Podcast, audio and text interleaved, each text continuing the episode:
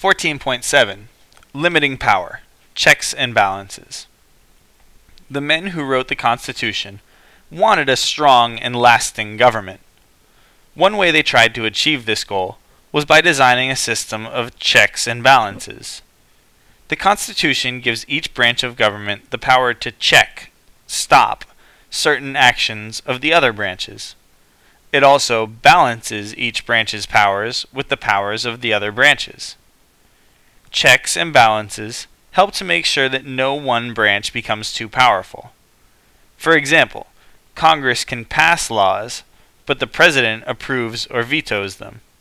The President's power is a check on the power of Congress.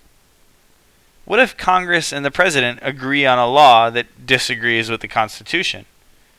If the law is challenged in court, the judicial branch has the power to decide whether it is unconstitutional. The court's power is a check on the power of the other two branches.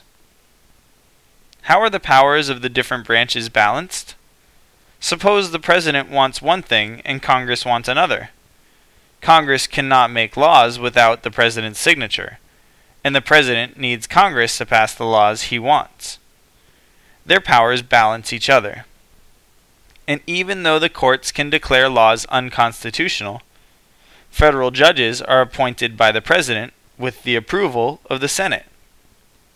Another example of checks and balances is impeachment.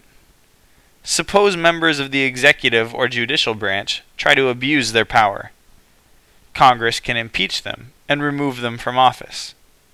In these ways, the Constitution tries to make sure that no one branch of the government becomes too powerful the diagram on the left hand side, you can see the caption.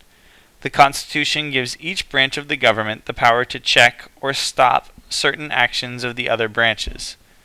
The men who wrote the Constitution wanted a balance of power among the branches. They didn't want any one branch to become too powerful.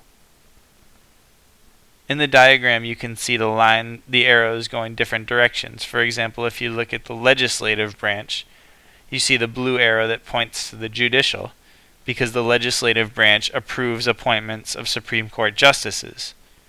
And also, the judicial branch limits the legislative branch, with the red arrow going the other way. The judicial branch can reject laws that are unconstitutional, and those laws might have been made by the legislative branch. Take a minute to look at the rest of that diagram.